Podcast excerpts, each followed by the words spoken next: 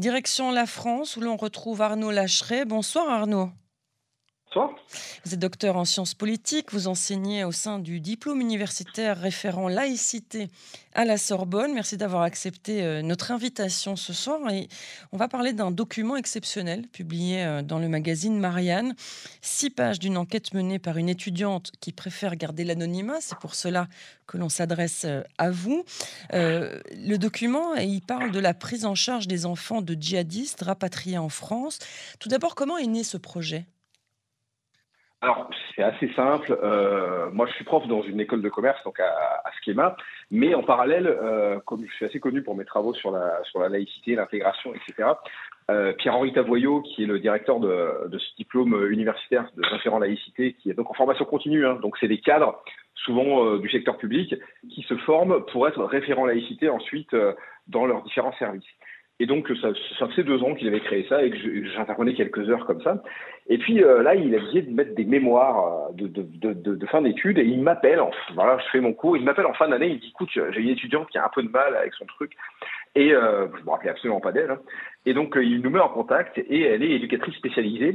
Et donc, ah bah, c'est intéressant, l'éducatrice spécialisée sur la protection de l'enfance dans le 93. Bon, ça me paraît un peu ça, ça, ça, me paraît intéressant comme, euh, comme sujet. Et elle me dit, par contre, je suis dans une unité spécialisée sur les retours de zone, les mmh. mineurs en retour de zone. Qu'est-ce que c'est un retour? Honnêtement, moi, je découvre. Hein.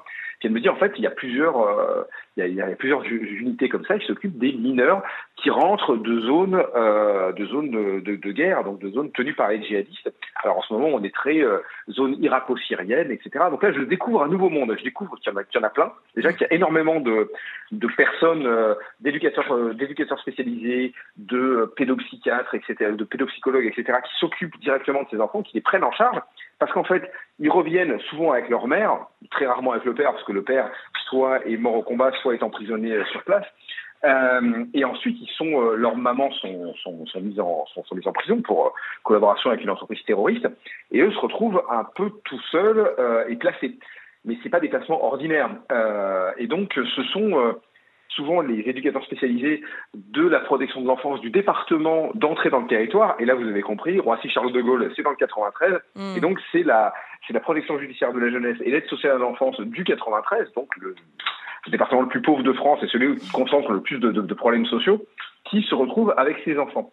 Et euh, ben moi, je lui ai dit, écoute, le mieux que tu puisses faire, c'est interroger, euh, interroge tes collègues, interroger vos collègues sur la laïcité, interroger, voilà, sur, sur comment ils s'y prennent avec ces enfants-là. Mm. Et elle m'a, elle l'a fait de manière très sérieuse, comme je le fais moi dans mes enquêtes. En fait, on a mis, on, on a fait le, le, le, le, questionnaire ensemble pour que ça colle à peu près à ce que je fais comme recherche.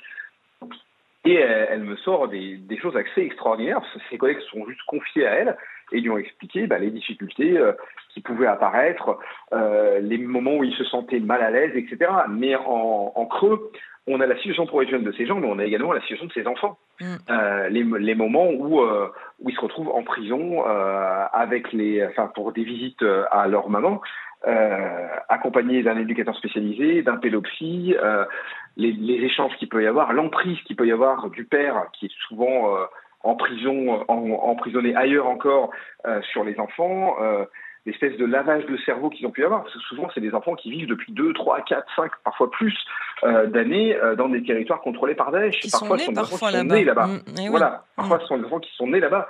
Et, euh, et donc, c'est extrêmement compliqué. Et donc, comment on détricote tout ça et on essaie de réinsérer ces enfants, alors en les plaçant dans des familles d'accueil, euh, en les voyant extrêmement régulièrement. Enfin, c'est un travail d'éducateur spécialisé.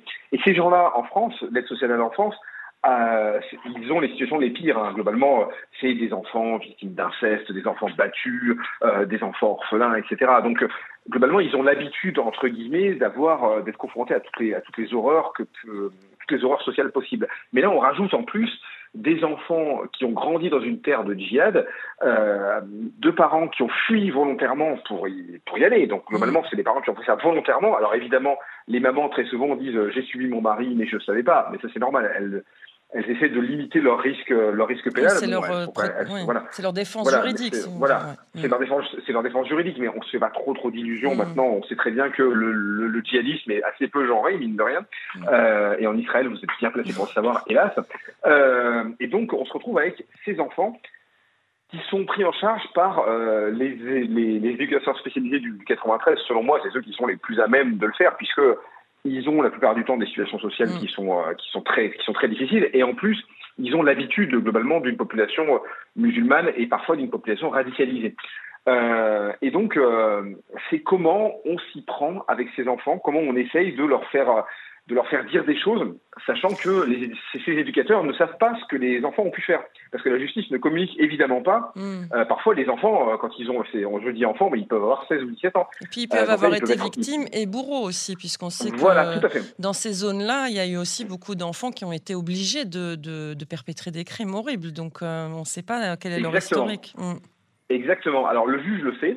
Euh, puisque le juge des enfants euh, les a en audience, mais par contre, les éducateurs qui les récupèrent ne le savent pas. Et c'est normal, hein, puisqu'ils sont pas, voilà, c'est de la justice pour mineurs. Et donc, c'est comment on fait pour, euh, pour se débrouiller avec ça, pour les faire parler d'autre chose, pour les faire raconter des choses, pour essayer de les sortir de, de tout ça, et comment on les, on essaie de les dégager de l'emprise, souvent du père, euh, qui, à travers la mer aussi, euh, essaye de les, de les maintenir dans un certain, dans un certain islam radical.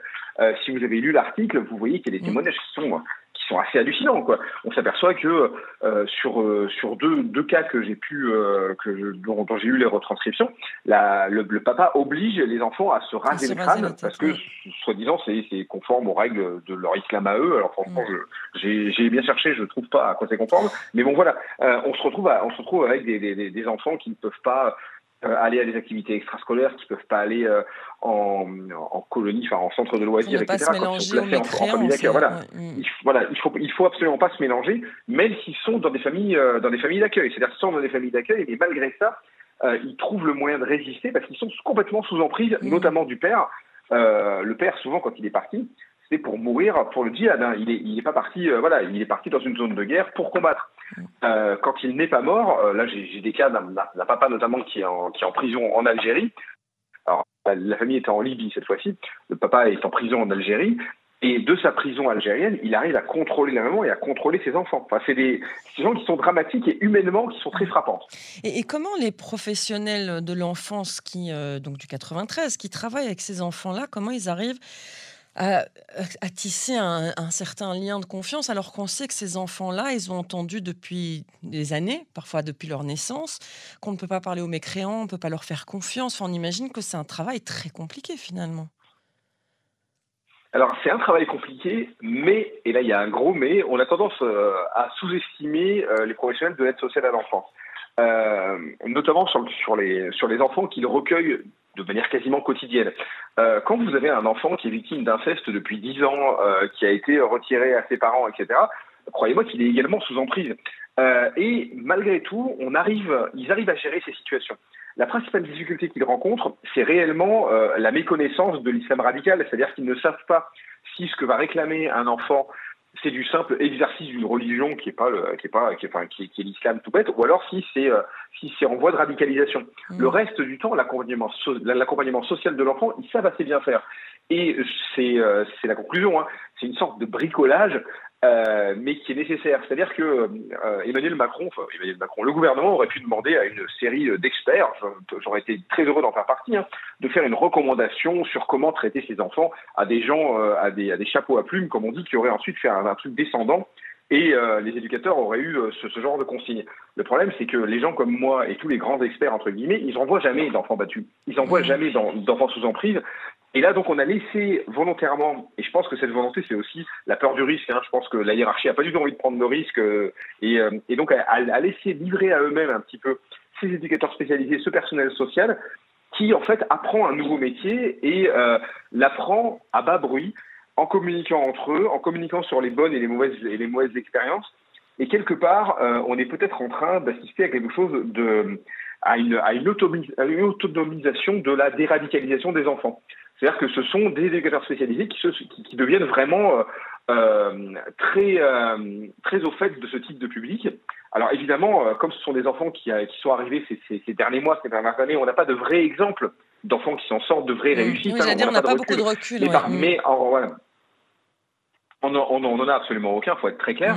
Euh, par contre, euh, ce sont des gens qui ont l'habitude réellement de s'occuper des enfants en difficulté. La parole leur est très rarement donnée parce que c'est quelque chose qu'en France et dans tous les pays du monde, on préfère ne pas voir. Les horreurs qui arrivent aux enfants, on préfère en fermer, fermer pudiquement les yeux.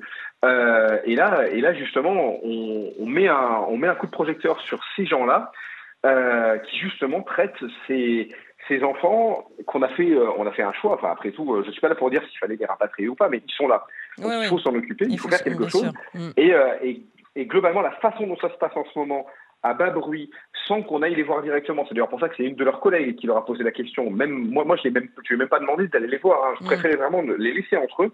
Euh, et on s'aperçoit qu'il y a quelque chose qui se passe. C'est-à-dire qu'il y a une, une expertise, entre guillemets, en, en déradicalisation qui se crée en France à bas bruit autour de la réinsertion de ces enfants. Mm. Oui, donc on avancera sur la déradicalisation euh, peut-être plus efficacement que jusqu'à aujourd'hui euh, de toute façon puisqu'on n'était pas au fait euh, de la déradicalisation euh, euh, dans la plupart des pays, en tout cas où ce phénomène existe. En tout cas, j'invite les, auditeurs à lire cet article passionnant dans le magazine Marianne, signé donc par vous, Arnaud Lacheret, mais vous l'avez bien expliqué, c'est une étudiante hein, qui est aussi éducatrice spécialisée dans ce domaine-là. On peut déjà dire qu'elle est spécialisée, ou en tout cas en, en voie de spécialisation dans ce domaine de l'enfant de djihadistes revenus euh, en France. Merci beaucoup et une bonne soirée à vous. Au revoir.